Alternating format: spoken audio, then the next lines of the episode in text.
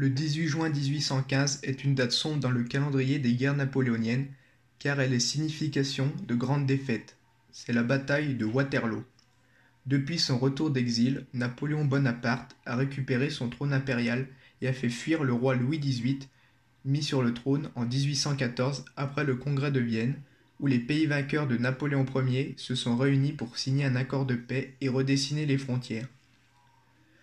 Le 18 juin 1815 marque donc le début de la bataille de Waterloo, qui oppose l'armée de Napoléon aux grandes puissances étrangères, notamment le Royaume-Uni et le Royaume de Prusse, qui n'acceptent pas le retour de l'empereur.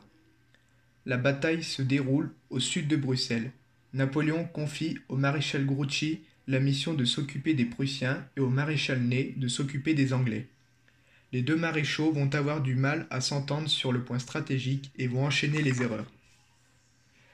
Après dix heures d'une sanglante bataille, Napoléon sent que la défaite est proche. Les Français reculent après une offensive prussienne.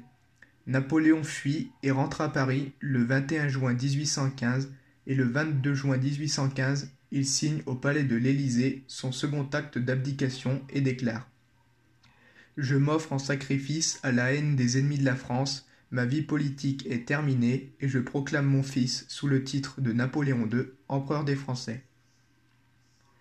Après avoir négocié avec les Britanniques, Napoléon est exilé sur l'île de Sainte-Hélène et il y restera jusqu'à sa mort le 5 mai 1821. Ses cendres seront ensuite rapatriées en France en 1840 par le roi Louis-Philippe, répondant ainsi aux dernières volontés de l'empereur qui souhaitait être inhumé sur les bords de Seine.